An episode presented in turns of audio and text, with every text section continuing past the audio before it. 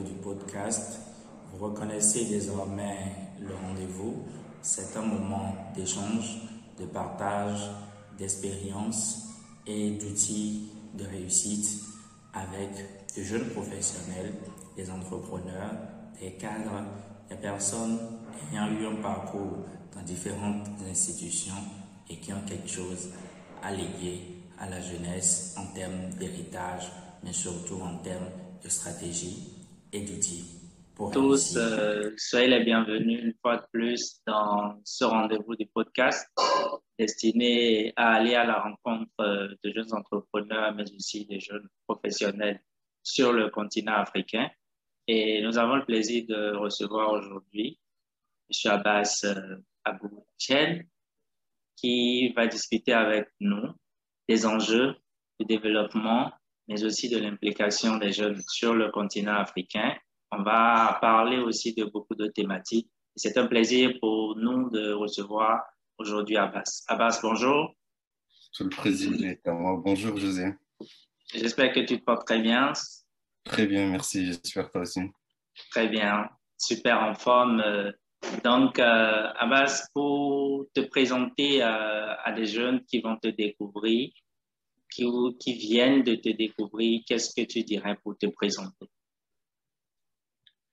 Et je suis Abbas Houchen, tchadien de nationalité. Euh, je, fais, je suis actuellement, donc j'ai fini un master études développement, parcours développement agricole et politique économique à l'Université Paris-Panthéon-Sorbonne. Mais avant cela, j'ai étudié euh, un peu au Cameroun, un peu au Tchad, beaucoup plus au Tchad aussi, et, particulièrement au Maroc aussi. Donc, euh, au Cameroun, j'ai fait le lycée au Cameroun pendant deux ans. J'ai rejoint le Tchad pour faire le bac, et un bac en économie et gestion. Ensuite, une licence en économie et gestion à l'Université Assemblée de Casablanca au Maroc. Et par la suite, une licence en économie encore, et une deuxième licence, la L3, donc à l'université Paris 1 Panthéon-Sorbonne, où je suis actuellement. Et donc, j'ai fini le master études de développement euh, dans le parcours développement agricole et politique économique. Ça, c'est s'agissant un peu de mon parcours académique. Exactement. J'ai aussi, actuellement, j'occupe des nouvelles fonctions à l'Agence française de développement. Donc, je suis chargé de communication interne économique sur l'actualité. on va, on va peut-être en discuter de mes missions. Bon, elles sont nouvelles, je ne les maîtrise pas parfaitement, mais voilà. Et donc, je m'occupe de la, tout, tout, ce qui est communication au sein de l'agence. Euh, vous savez, l'AFD, c'est une agence euh, qui est très connue. Française, oui voilà, qui œuvre dans le développement dans le pays dit du Sud, dont on va en discuter de tous ces défis. Et donc, mes principales missions consistent à, puisque euh, la direction diagnostic économique et politique publique a constaté depuis un temps que l'AFD déploie plus une communication à l'externe, donc au public normal, mais le personnel interne n'est pas assez informé. Donc, euh, tout le défi. Donc, euh, c'est une position de communication interne je pense qu'on aura le temps de, de revenir là-dessus. Mm. Donc, et par la suite, avant cela, j'étais chargé de projet au groupe HAC, un groupe qui existe depuis un peu plus de 30 ans. Et je suis aussi, j'étais, bon, l'activité associative, je pense que je conseillerais en tout cas à tous les jeunes qui nous écoutent maintenant, c'est que c'est une très belle chose. Moi, j'ai fait beaucoup de l'associative, j'ai été les conseillers secrétaire général de l'Association des étudiants tchadiens au Maroc.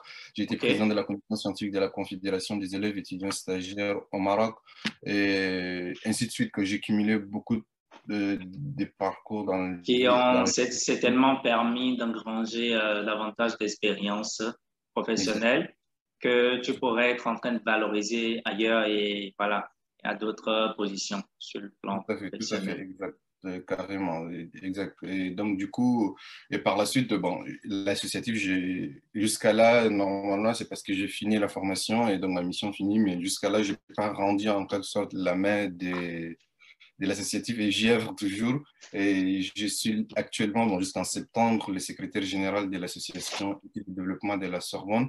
Donc une association qui œuvre aussi dans le développement, qui existe depuis 1995, donc dont on va peut-être certainement discuter. je suis aussi, bon, ça aussi c'est selon des initiatives de, certains amis.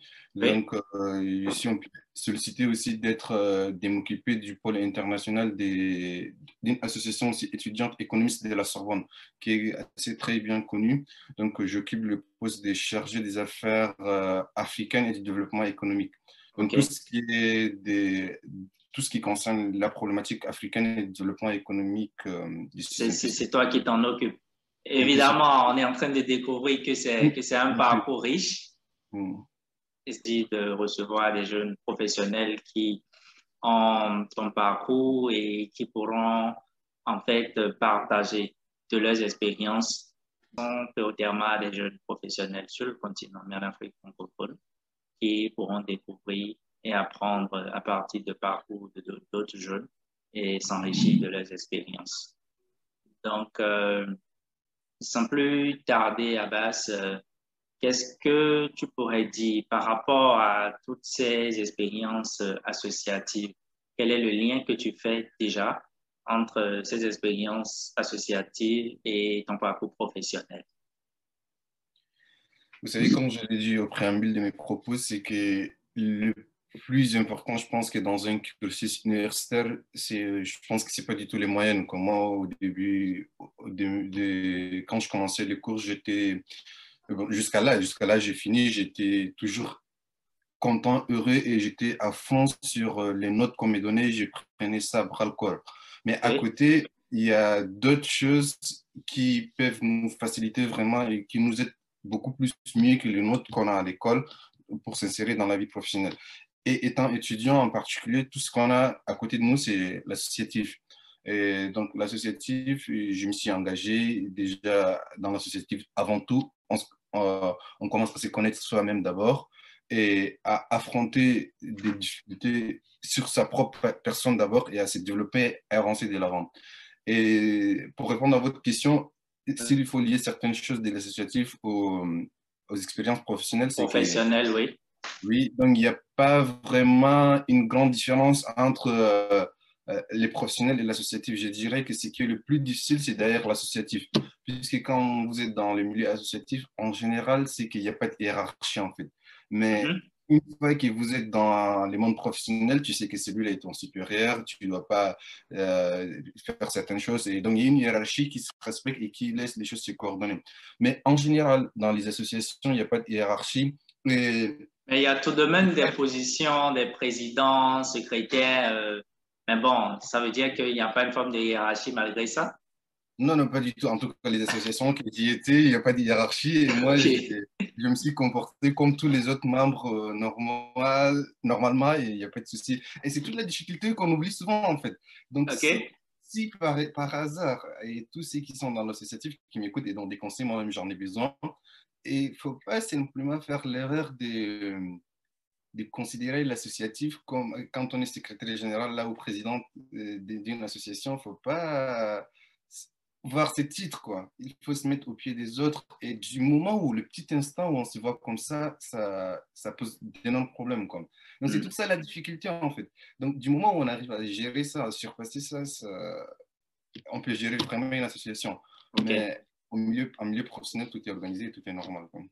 Donc, euh, effectivement, il y a une certaine forme de hiérarchie, mais de toutes les manières, pour être euh, efficace dans la réussite de donc, ces engagements associatifs, c'est de se comporter comme, euh, on aime le dire souvent dans notre contexte. Par exemple, moi, je suis membre de, de la Jeune Chambre internationale. On aime le dire, c'est de se comporter comme le membre individuel, en fait. Que tu sois président, que tu sois secrétaire, tu demeures membre et c'est important de se mettre à ce niveau-là. Et ça donne une certaine forme d'humilité et ça permet aussi aux autres de, de, venir vers toi et vous collaborer plus facilement. Tout à fait. Par contre, l'autre angle de la problématique, c'est est-ce qu'il y a par exemple des soft skills que tu as pu développer en milieu associatif qui t'ont été utiles euh, dans le milieu professionnel? Si on essaie de tirer de, voilà, de faire un lien entre le milieu associatif et le milieu professionnel. Donc, de ton expérience?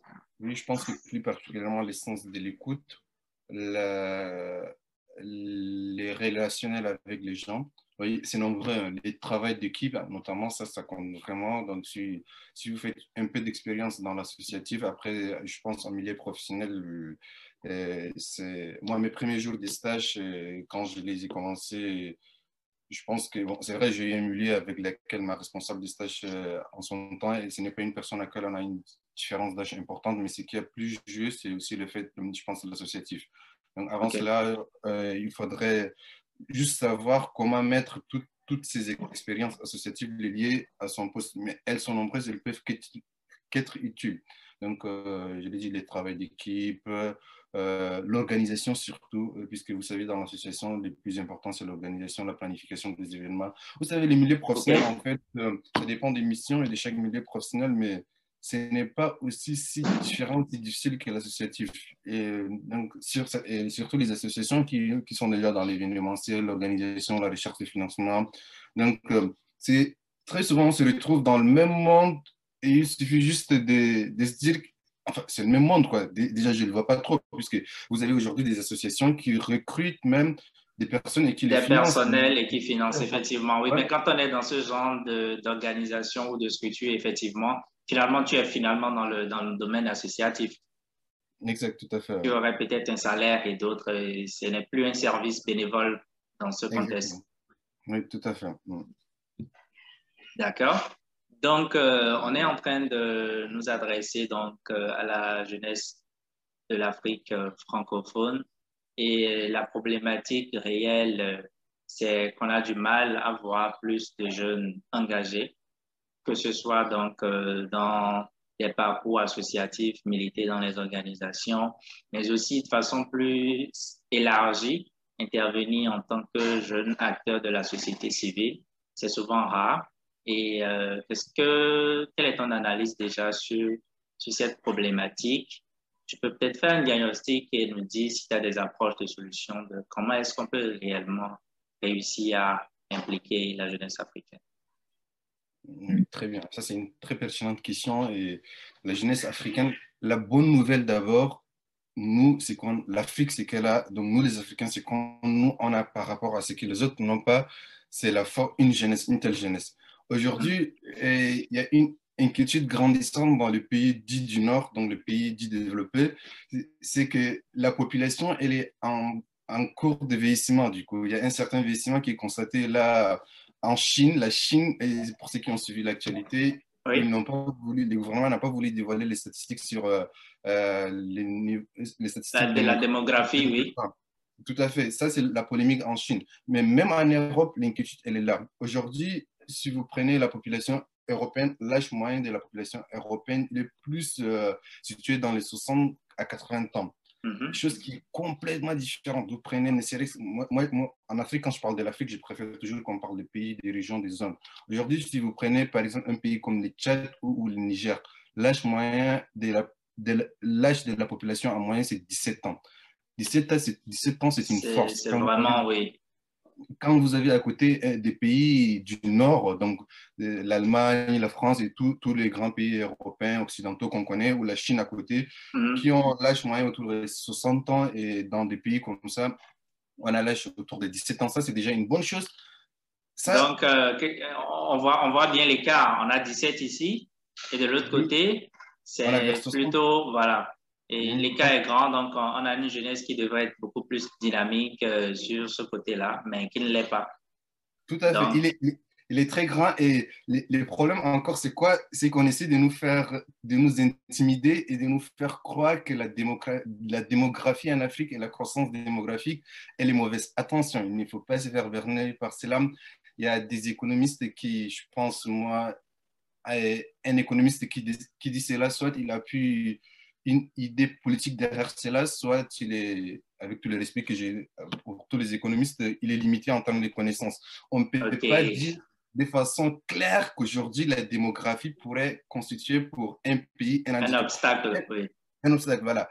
Pour prendre un exemple simple, aujourd'hui, vous avez une famille qui est, par exemple, qui a 10 enfants. Et mm-hmm. par rapport à une famille qui a des enfants, en termes de chances de réussite, et en termes de, en supposant aussi qu'ils évoluent dans la même conjoncture, donc euh, euh, les risques de mortalité, les, risques aussi des... On, suppose, on suppose une famille qui vit dans, dans les mêmes conditions, ah. les mêmes contraintes, mais bon, oui, qui devrait pourtant avoir accès à des opportunités. Si, c'est l'exemple d'une famille africaine que tu prends pour illustrer. Tout à fait, exact. Donc, vous avez une famille on va dire, nombreuses, ça dépend s'il faut dire, déterminer, juger une famille nombreuse d'abord, une famille peu nombreuse. Et en termes des chances, des chances en termes aussi des probabilités, vous avez ici plus d'enfants qui seraient plus appelés à avoir plus de chances de, réussir par rapport à deux enfants, 10 par rapport à deux. Et une chose très importante, bon, la démographie, c'est très bien, je m'en réjouis. Et si vous voulez mon avis, moi, je ne vois pas euh, la croissance démographique en Afrique comme une menace, plutôt une opportunité. Mais attention, elle pourrait en même temps être une menace.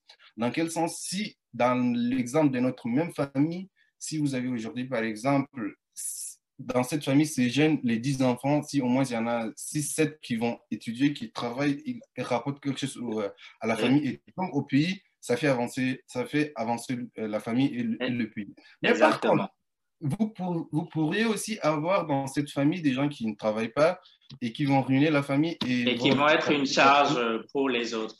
Exact. Et donc, euh, ça, c'est l'exemple. Cet exemple est le plus basique et il peut facilement être adapté au niveau continental, l'exemple de la famille. Il ne faut pas aller loin. Moi, j'ai toujours, je, je l'ai toujours sollicité quand vous lisez mes articles. Après, vous, on va en discuter certainement.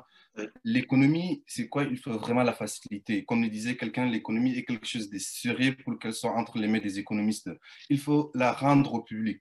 Il faut, il faut vraiment vulgariser l'information. C'est ça le plus important en fait. Donc, il ne faut pas aller dire l'Afrique, euh, démographie, croissance démographique. Les gens ne comprennent rien. Il faut prendre des exemples aussi comme ça. Et euh, voilà, je suis un peu sorti du cadre de la question. Euh. non, mais en fait, euh, la, réflexion est pertinente et c'est vrai que c'est pas forcément sorti du cadre. C'est vrai qu'on ne voit pas forcément les choses sous cet angle-là. Et c'est important de nous projeter en fait dans, sur, cette, sur cette thématique. Et euh, moi, je fais partie d'un groupe de, de, réflexion, groupe Initiative Afrique. Je ne sais pas si tu en as entendu parler. Euh, qui euh, organise quotidiennement des, des, rencontres, des conférences aussi. Et euh, je me rappelle bien en 2000, c'était le thème de notre conférence en 2014, euh, quand je tenais à Yamoussoukro en Côte d'Ivoire. C'est jeunesse africaine, bomba retardement ou opportunité historique. Mhm. Donc, on a la voie de l'opportunité ici, la jeunesse effectivement agit, si la jeunesse implique, mais on a aussi cette, euh, euh cette voie de ce que si la jeunesse euh, n'agit pas, si la jeunesse n'est pas active, elle pourrait constituer en fait une bombe à retardement. Bombe à retardement dans le sens où elle pourrait être facilement recrutée, par exemple, par des organismes à vocation terroriste. On ne le souhaite pas parce que sur le continent, on a remarqué que c'est les zones les plus pauvres. On retrouve plus, euh, les djihadistes recrutent plus dans ces zones-là. Donc, il y a un lien forcément et c'est pour ça que l'enjeu de ces réflexions, quand nous, on en discute, euh, j'écris aussi sur ces sujets-là, c'est comment est-ce qu'on implique davantage la jeunesse pour l'orienter vers ce côté positif au lieu de... Voilà. Et, et là, on attend toujours que tu nous répondes là-dessus. Comment est-ce qu'on peut organiser ou nous organiser pour davantage impliquer la jeunesse? Oui, une chose que moi je trouve un peu dommage de, de, de notre côté, nous les jeunes africains, c'est qu'on n'est pas impliqués euh, sur les processus politiques. Et quand, on dit, et, quand on dit cela, on entend par cela qu'on doit être impliqué, que les, nos aînés, nos parents, ceux qui sont là, ils doivent nous impliquer, venir nous chercher, comme compter sur les conseils de jeunes de l'Union africaine ou tout, le ministère de, la jeunesse et tout. Non, pas du tout ça. Il faut se l'approprier soi-même. Il y a aujourd'hui un point très fondamental. Aujourd'hui, quand il faut dire qu'il faut impliquer la jeunesse africaine, on pense directement à la société civile, on pense euh, au ministère, aux postes politiques. Mais les postes politiques euh, nominatifs, c'est bien, oui, mais là où on peut mieux faire les choses, on oublie souvent, c'est les postes électifs. Et aujourd'hui, je pense que si un jeune Africain dans un pays comme le Niger, euh, le Tchad ou le Cameroun que je connais mieux, C'est distinct et déploie le moyen. Il peut, je pense, euh, bon, facilement, peut-être c'est exagéré, mais il n'aurait pas autant de difficultés à être député ou maire dans ces pays. Donc c'est là où il faut faire les choses. La mairie, le fait de porter la voix du peuple à l'Assemblée, c'est ça qui compte. C'est là où les, les jeunes opposent électifs à l'Assemblée nationale, par exemple. Oui, oui, oui. Après, oui, c'est normal, je comprends qu'ils sont là, ils, ils, ont déjà bloqué, si vous voulez, tout, toute la sphère, il n'y a pas de point d'entrée, mais il faut forcer des fois. Ça, c'est le plus important. Aujourd'hui, on parle toujours d'entrepreneuriat quand on parle de jeunes. C'est très bien, c'est excellent. Il y en a qui s'inquiètent aujourd'hui. Si la croissance en Afrique aujourd'hui, elle est meilleur depuis 1990. Quand je parle des croissances africaines, c'est pas africain, c'est pas récent. Donc depuis 1990, c'est notamment grâce à ces, ces, initiatives des jeunes entrepreneurs qui agissent, euh, voilà, malgré le fait qu'ils font face quand même à beaucoup de défis.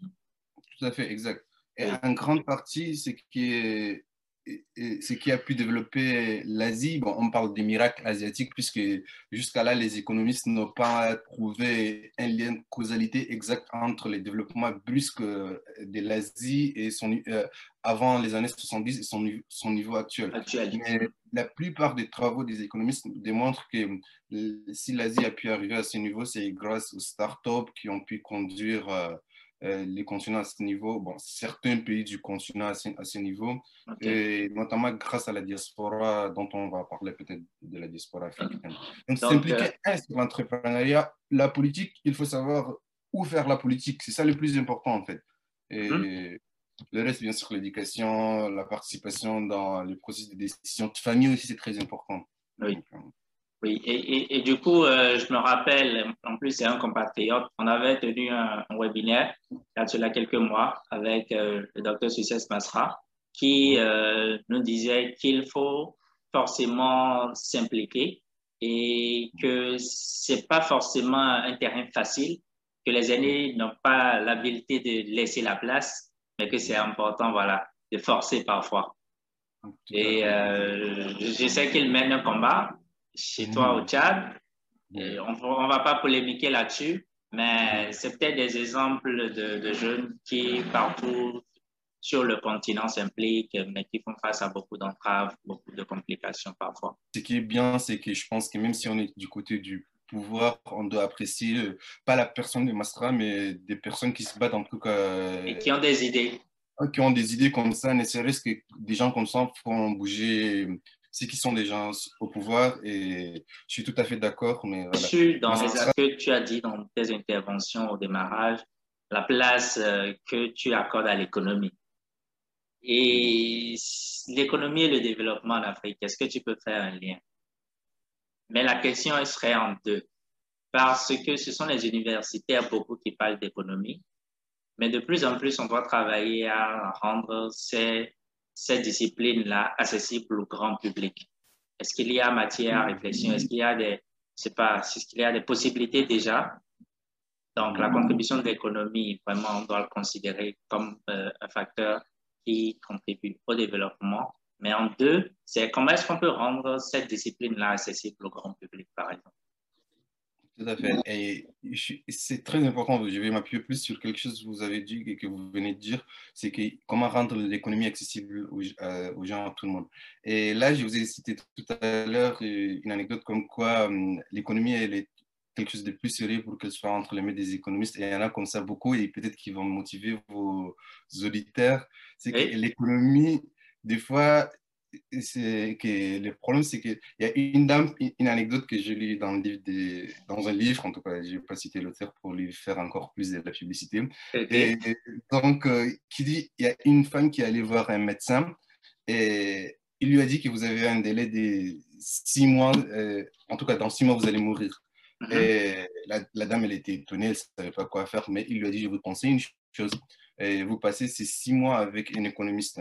Voilà. Il était mm. perplexe. Euh, mhm.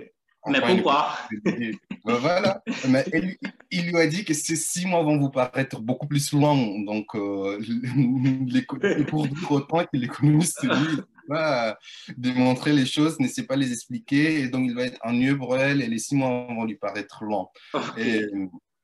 C'est peut-être une mauvaise manière de voir les choses. Ici, on doit apprendre véritablement voilà, l'importance de l'économie.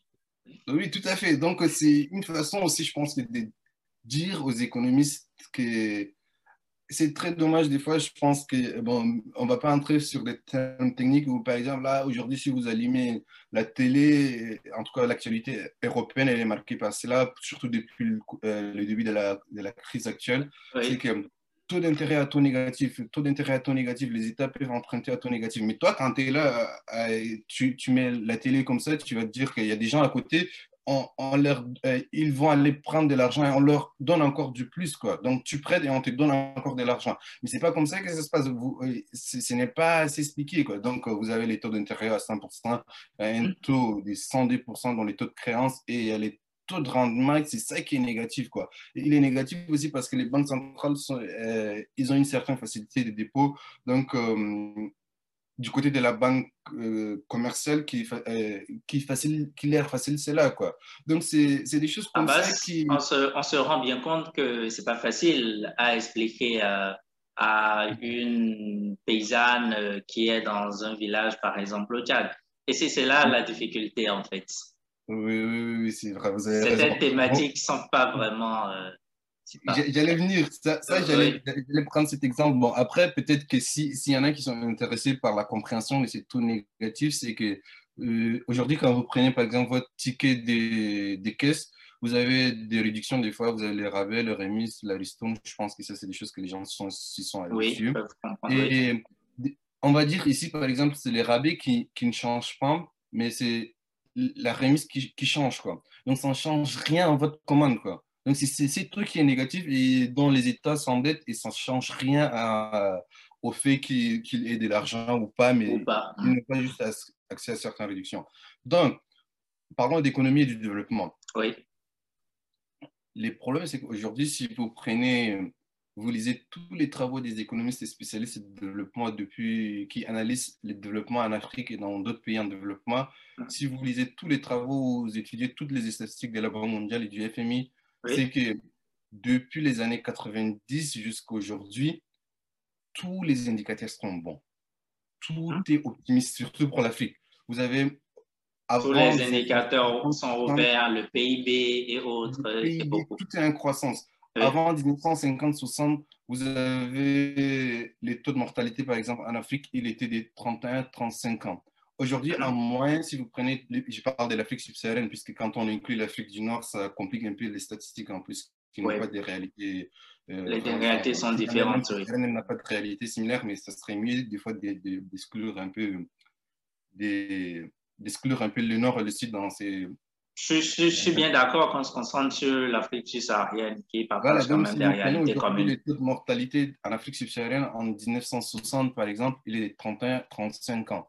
Aujourd'hui, si vous prenez le taux de mortalité en Afrique subsaharienne, il est autour de 60-65 ans dans presque tous les pays africains. Hmm. Donc, pour dire simplement, on, a, on espère vivre en 1950-60 en Afrique euh, à l'âge de 30-35 ans. Aujourd'hui, on espère vivre jusqu'à 60, 65 ans. Si vous prenez les taux de scolarisation aussi en Afrique, il était très bas dans les années post-indépendance par rapport à aujourd'hui.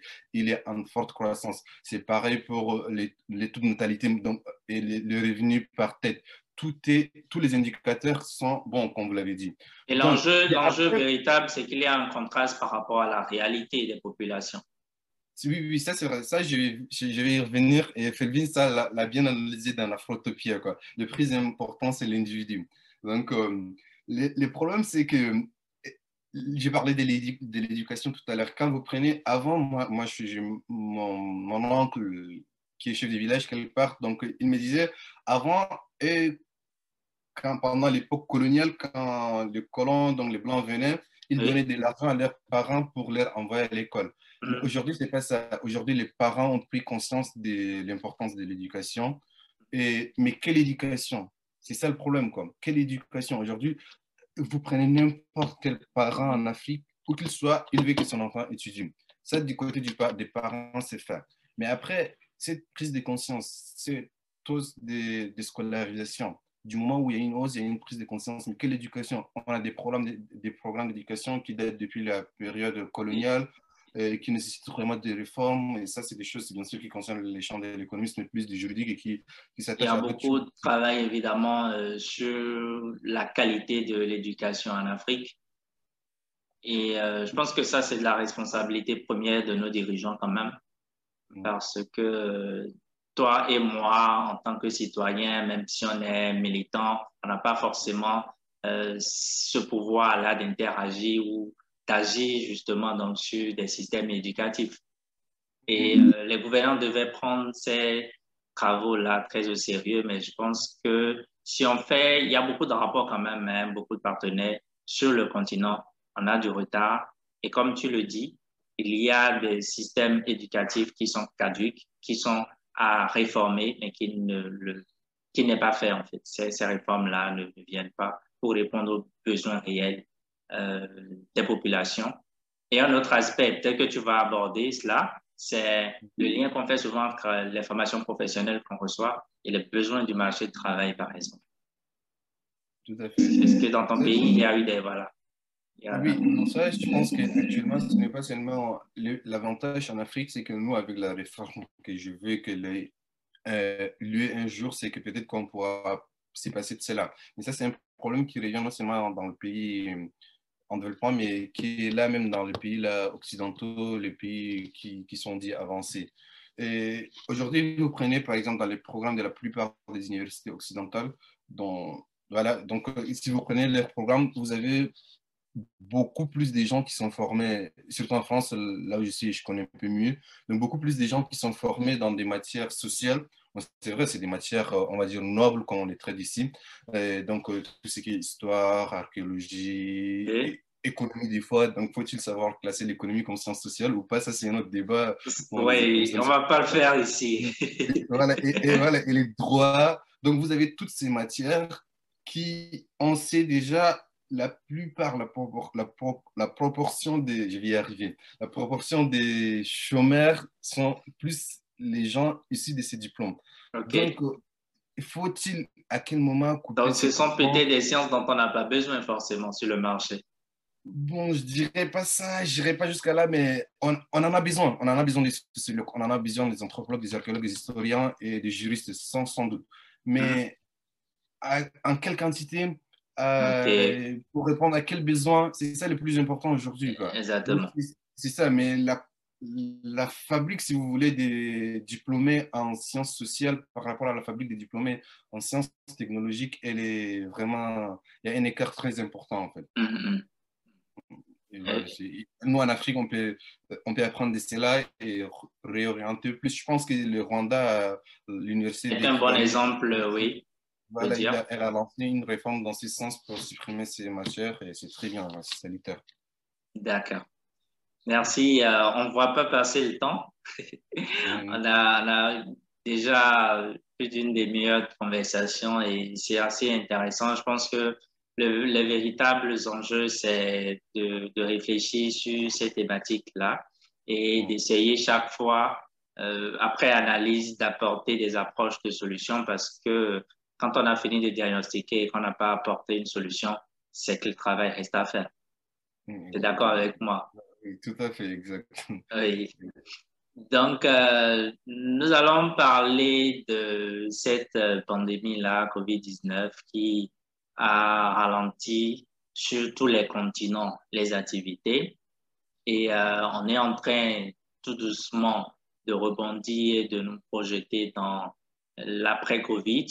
C'est vrai que à certains endroits du globe, les gens continuent de d'appliquer toujours le, confinement. En France où tu es, c'est progressivement euh, les commerces sont ouverts, les entreprises ont commencé par reprendre du personnel, et euh, moi, je vais te prendre dans la position de, bon, t'es pas émigré, non, mais du résident, de l'Africain résident en France, et qui porte un regard sur le continent africain pour dire comment est-ce que tu vois l'Afrique post-Covid. Euh, la crise actuelle je pense qu'on sait tous, tous qu'elle nous surprend toujours. Là, on, pense, euh, on croit en avoir fini, mais là, il y a les variantes Delta et tout ce qui va avec. On ne sait pas. C'est projeté, je pense que prévoir et c'est projeter, c'est la mission, je suis d'accord, la plus difficile qu'on demande aux économistes. Mm-hmm. Et donc, c'est pourquoi des fois, on dit les économistes se plantent parce qu'on leur demande de s'y projeter. Et moi, à travers mes petites connaissances, mes petites lectures, si je dois m'appuyer sur certaines projections, je, m'appuie plus sur les données du, de l'OMS et du FMI. Mais là, je ne suis pas d'accord, puisque sur la projection que ces organisations font sur l'Afrique, elles sont beaucoup plus euh, dévastatrices et alarmantes. Moi, je ne vois pas les choses comme ça.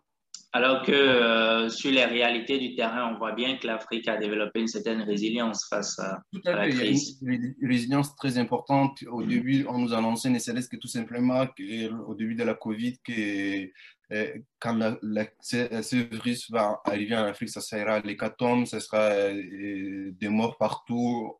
Nous, on était très inquiets. Mm. Mais là, aujourd'hui, les bilans, voilà, il est en, la faveur de la population africaine, bah, et tant mieux. Et donc, ça, c'est la chose la plus importante. Mais, bien sûr, il, y a des désastres économiques euh, que ces virus euh, a fait et continue de faire, très importants. Aujourd'hui, si vous fermez, par exemple, euh, la frontière tchado-camerounaise ou tchado-centrafricaine, vous serez confronté, bien sûr, à une certaine pénurie en termes d'alimentation. La marchandise euh, qui arrive dans, en Jemen, à la capitale tchadienne, vient principalement des, Douala. Et donc, euh, les raisonnements, il est simple, quoi. Et forcément, donc, euh, les, flux, les flux et de personnes et de marchandises sont bloqués entre ces deux pays. Il n'y a plus d'échange. Voilà, mhm. forcément, il y aura pénurie. Et tout à fait. Et c'était la même chose quoi, entre euh, les, différents pays africains, euh, Togo, Bénin, Niger, tous ces pays ont connu cela. Et en, ce moment, la personne qui souffre le plus, c'est euh, la petite ménagère qui vit du jour au jour. Et en parlant du jour au jour, nous, on a, les gouvernements africains ont pris bien sûr des mesures très importantes. Mais après, y a-t-il eu d'accompagnement? Ça, j'en doute, quoi. C'est bien. Je vais prendre le, cas du Bénin, par exemple, où je suis, mhm. où il y a eu des initiatives d'accompagnement, de cibler les ménages les plus affectés. Et, c'est du transfert d'argent direct, en fait. Je pense qu'il y a eu une expérimentation aussi pareille en Côte d'Ivoire. Euh, mais la problématique derrière, c'est comment est-ce qu'on identifie les bénéficiaires. Et on est en Afrique, la corruption y rentre et on ne sait pas quoi. Le ciblage est fait comment? Et finalement, euh, bon, c'est de l'argent qui est dépensé entre des personnes qui ont des connaissances, voilà, ici dans, dans le gouvernement ou autre. Et, c'est vraiment critique, quoi, donc on ne sait pas. Finalement, c'est quoi les solutions? Tout à fait, c'est ça. Bon, les solutions, en fait, sur papier, oui, c'est très bien, mais le problème, c'est que depuis tout petit, on nous, on nous, dit, on sait là où se trouvent les problèmes, quoi. Mais le véritable problème, c'est pourquoi ne pas le faire? Est-ce qu'on ne le veut pas ou on n'arrive pas? Mm-hmm. On le veut, oui, tout le monde le veut. Et pourquoi on n'arrive pas? Parce que le problème, c'est qu'il y a des contraintes qui font en sorte qu'on n'y arrive pas. Mais le problème, c'est, euh, je, vais revenir sur, cette, euh, sur ces deux paradoxes, euh, mais le problème, c'est que, on, laisse tout, vous avez, si on vous dit aujourd'hui qu'est-ce qu'il faut de, que faut-il faire pour développer l'Afrique Tout le monde connaît ça, en fait. Voilà, l'éducation, éliminer la corruption, les favoritismes, éviter tout ça. Mais vous avez une chose qui est très importante, peut-être que je on va en discuter, mais je vais devoir en parler du, rôle important que joue la diaspora. Aujourd'hui, si vous comparez un peu l'effet de l'aide publique au développement par rapport à ce que la diaspora apporte, c'est que c'est, permettez-moi le terme, il n'y a pas match. Donc, euh, c'est juste incomparable, en fait. Avant 2010, 16, 2010 jusqu'à 15, les, si vous prenez les statistiques, les investissements directs étrangers, l'aide publique au développement et l'envoi de la diaspora africaine, si vous croiser ces trois données. L'investissement direct étranger, c'est quoi? C'est que les entreprises étrangères viennent, sans, sans toutefois donner des aides, quoi, viennent investir en Afrique. Vous avez Total, vous avez Shell, le plus grand dans le sait, et tout ce qui est entrepreneur. On a des doutes aussi hein, sur leur contribution réelle euh, à booster l'économie, mais on ne va pas faire ce débat. Oui, voilà, c'est ça le problème. Non, euh, je vais faire un petit parallèle sur cela, c'est l'efficacité de cela. Et, vous avez, et vous avez à côté, il faut distinguer donc, les investissements directs étrangers, les idées par rapport à l'aide publique au développement. Et l'aide publique au développement, c'est ce que hum, l'État donne à un autre État. Quoi. Donc, ça, c'est l'aide bilatérale, multilatérale, c'est entre les organismes et l'État, donc mm -hmm. le Banque mondiale. Donc, pendant longtemps, l'aide publique au développement était supérieure à l'envoi des diasporas et aux IDE. Au bout d'un temps, les IDE, les investissements directs étrangers, ont pris le dessus. L'aide mm -hmm. était en deuxième niveau, l'envoi des diasporas était en dernier niveau. Aujourd'hui, vous prenez depuis 2016.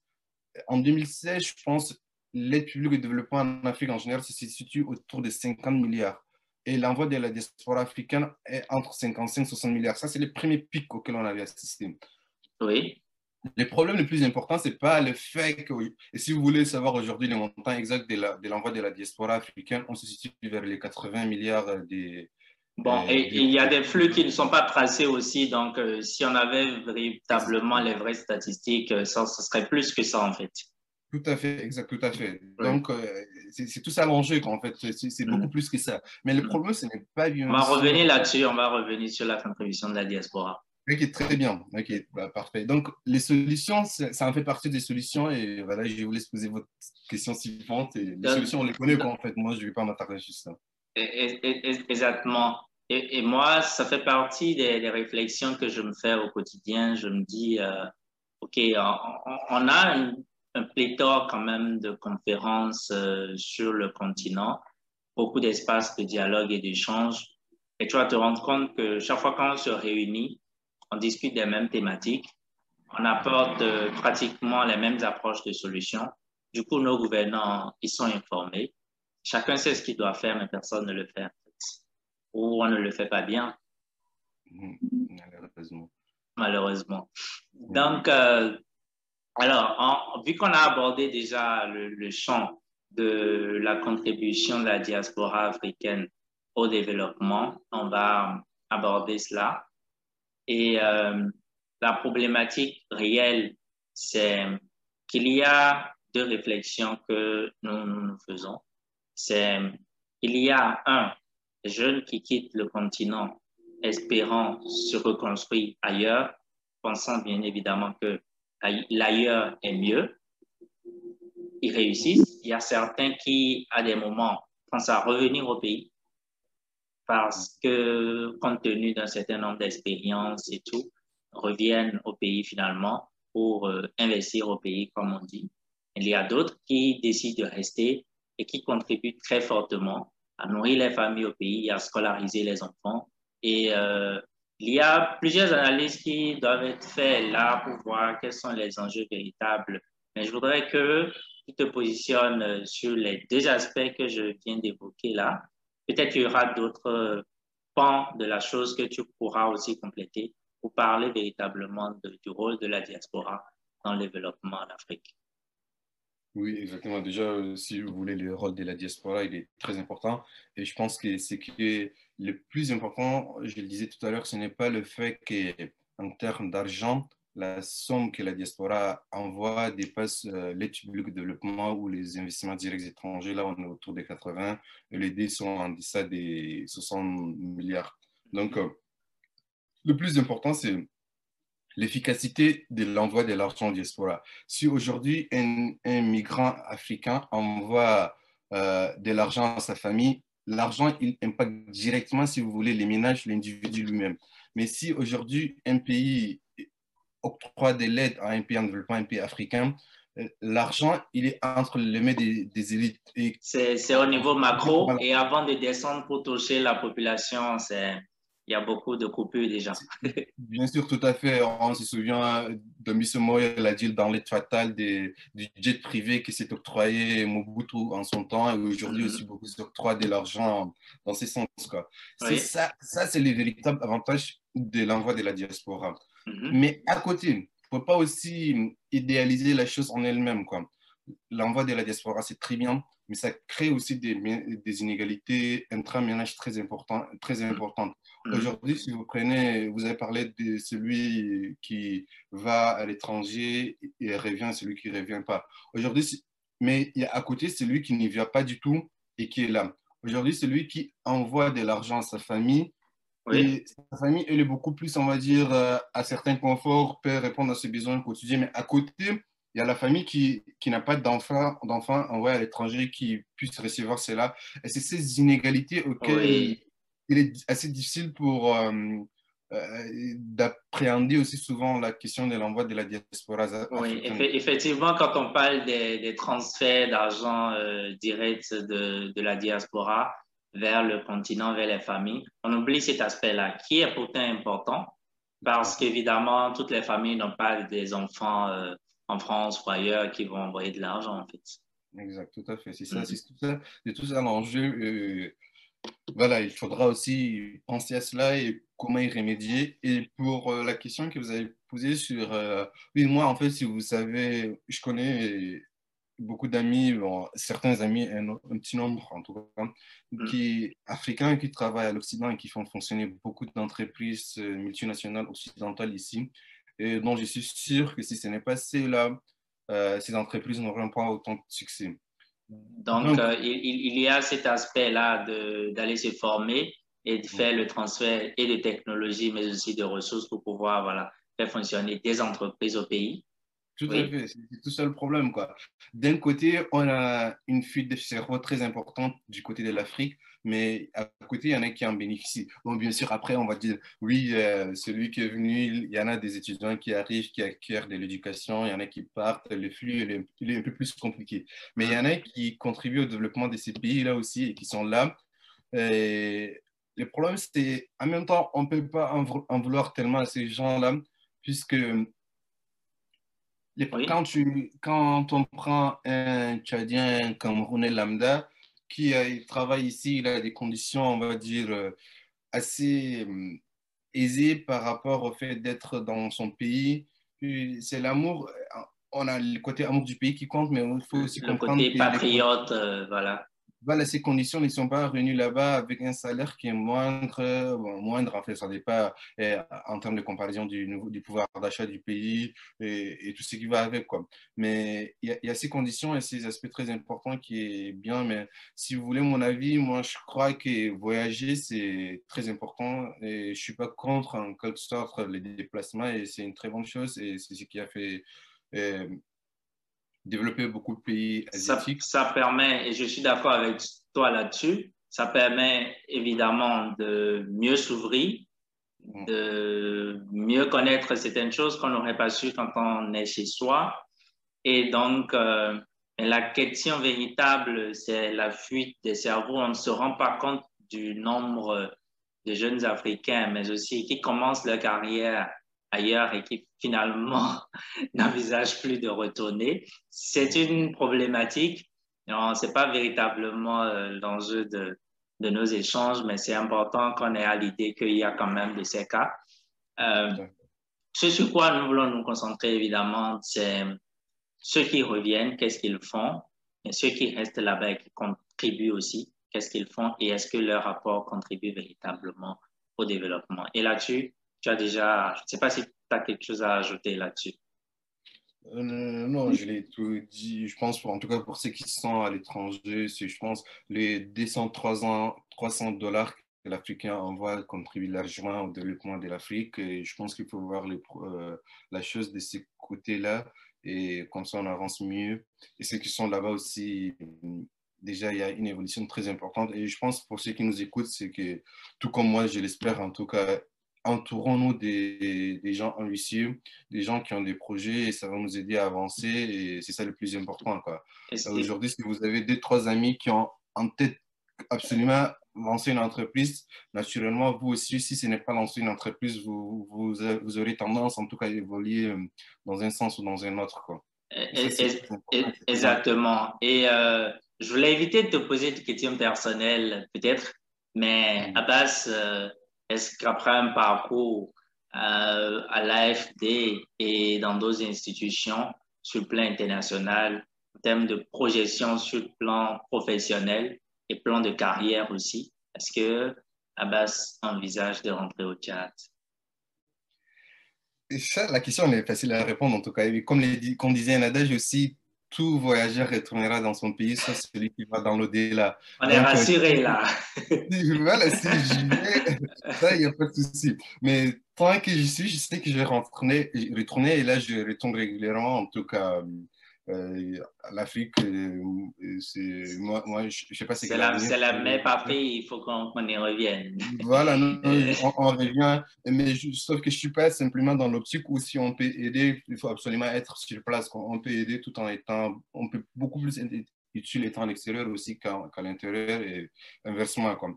Et si vous voulez, après, on sans doute euh, après avoir acquis au moins un peu le minimum des.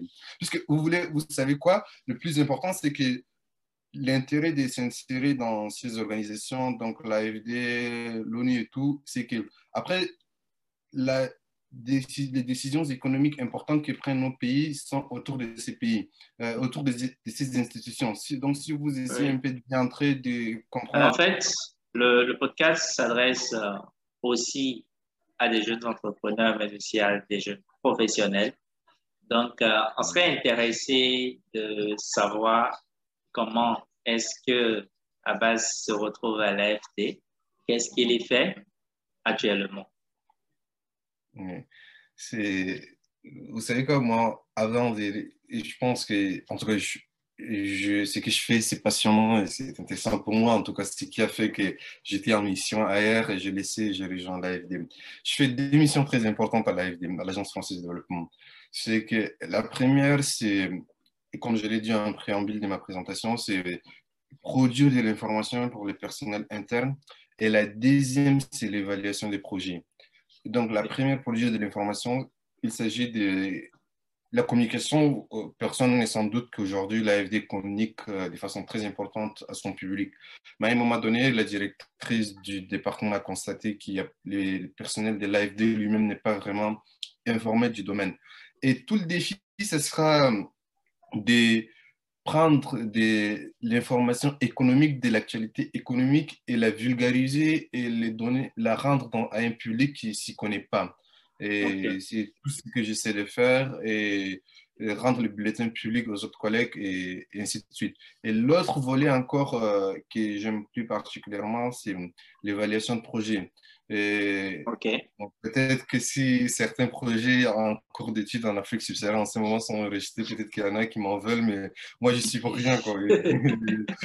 on, étudie l'efficacité, la faisabilité de certains projets particulièrement en Afrique subsaharienne. Mm. Et les demandes de financement, comme vous le savez, l'AFD, il y en a qui calquent l'AFD des, banques, mais le personnel de l'AFD ne veut pas ce terme. Du coup, ce n'est pas une banque en tant que telle, elle finance le projet. Mais c'est une structure qui euh, facilite l'accès au financement pour la mise en place. À un taux très réduit, très simple. Après, si le projet est efficace, là aujourd'hui, bon, moi je ne gère pas particulièrement cela, mais vous avez des appels des projets avec des sommes beaucoup plus importantes. Il y a des petits projets qui sont que l'AFD accompagne. Moi, j'accompagne plus particulièrement les petits projets. Mais euh, par exemple, là, il y a un appel des projets qui a été lancé il y a deux, trois jours euh, euh, au Tchad pour les, les, financements de l'éducation dans le nord-ouest du Tchad, donc trois régions des Barghazal euh, et des autres régions dont j'ai oublié le nom. Et donc, euh, et, dans, cet appel à projet, ce qui est le plus sollicité, c'est la présence d'une organisation locale.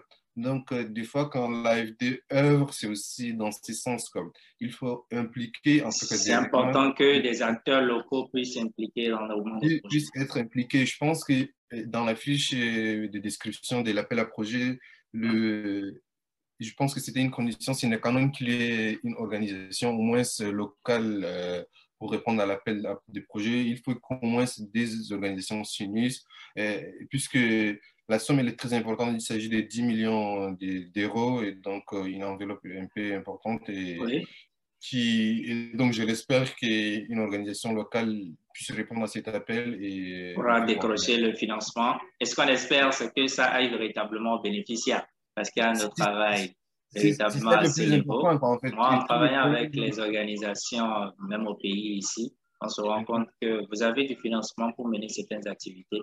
Et finalement, euh, on se rend compte dans la mise en œuvre de ces activités qu'il y a des coupures et donc euh, oui, oui, je suis tout à fait d'accord et je comprends la critique qui est faite aussi. Des fois, vous avez, par exemple, je ne sais pas, c'est 10 millions, mais je prends un autre exemple qui a été fait sur les villages du millénaire. Il y a eu 11 milliards de livres sterling qui ont été investis. Et donc, vous prenez un projet, par exemple, comme ça, et dans les 10 millions ou 10 milliards, les chiffres, ce qui arrive vraiment à la population bénéficiaire, c'est 1 ou 2 millions. Quoi. Les recettes entre le frais personnel, l'étude du dossier, tout ce qui va avec. L'administratif L'administratif, c'est dommage. Oui, malheureusement. c'est le, le, plus important que je ne gère pas exactement, mais les petits projets de lancement de certaines entreprises, startups, euh, bon, euh, c'est que je, là, ne finance pas entièrement un projet, mais en grande partie, il y a des projets où elle, finance peut-être entièrement, mais jusqu'à là, je n'en ai pas vu. Et surtout, euh, le point auquel l'AFD s'appuie le plus, c'est euh, les femmes, une implication importante des jeunes filles et l'agriculture, puisque c'est les données, quand vous prenez aujourd'hui les données, en tout cas de l'AFD toujours, qui, dont les projets les plus réussis, c'est, bon, on ne peut pas établir entre le fait que c'est parce que c'est une femme qui l'a réussi, ça n'a aucun sens, ou c'est parce que c'est l'agriculture qui ça a réussi, mais ça, c'est les faits qui sont là. Il y, a, il, y a, il y a, certains travaux qui euh, disent que les femmes sont plus efficaces pour mettre en place des projets.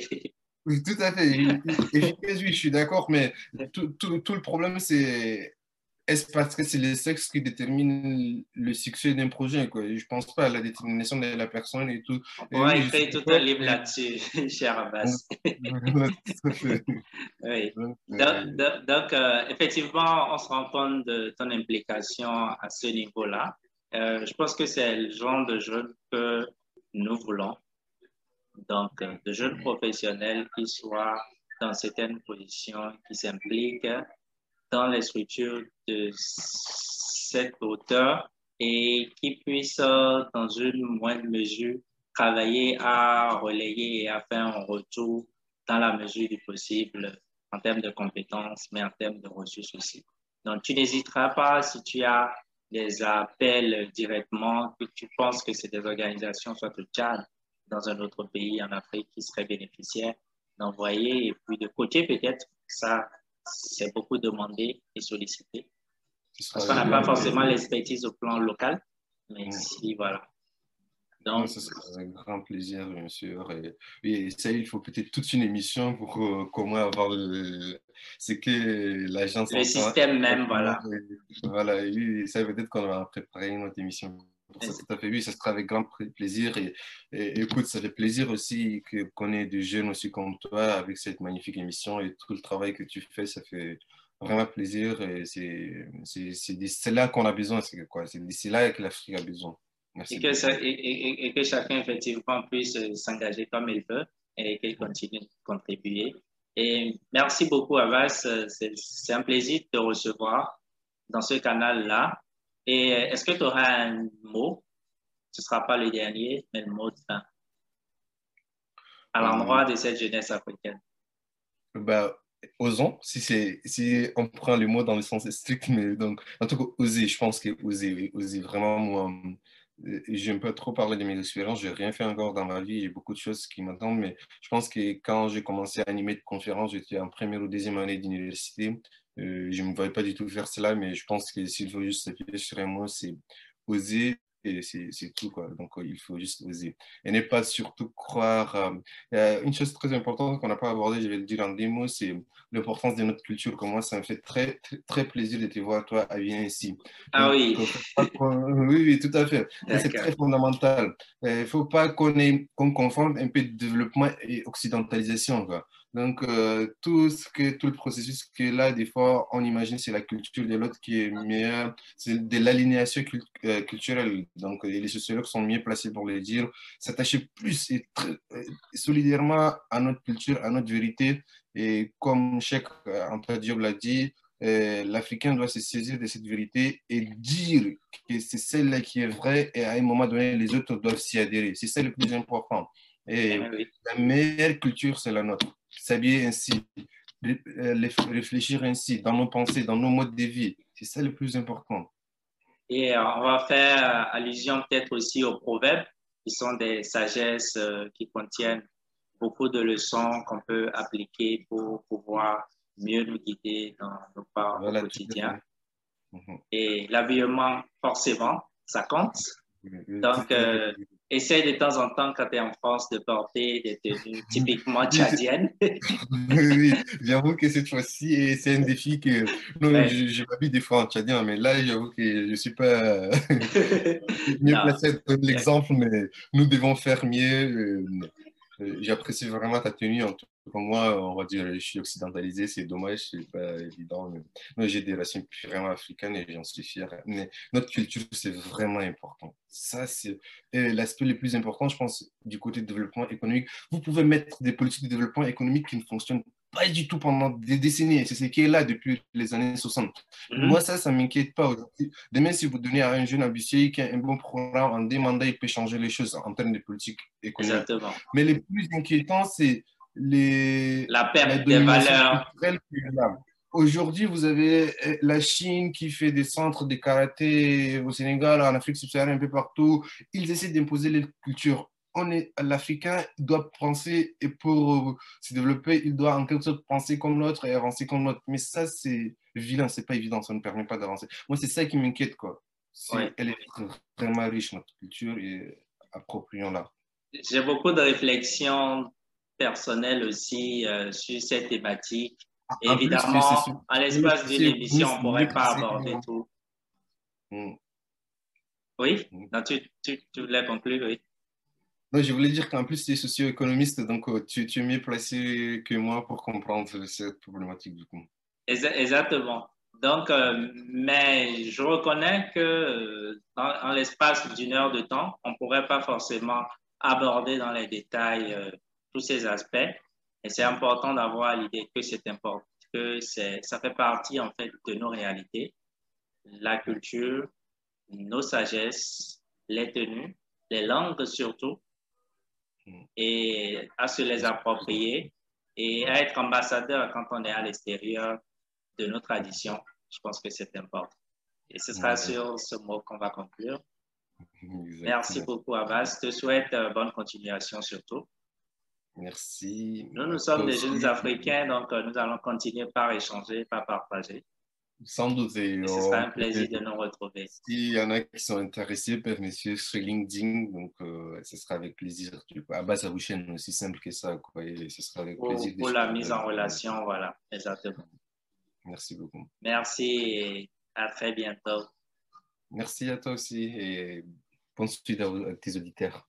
Merci. Merci d'être resté jusqu'à la fin de cette euh, conversation enrichissante. J'espère que ce moment de partage vous aura été utile.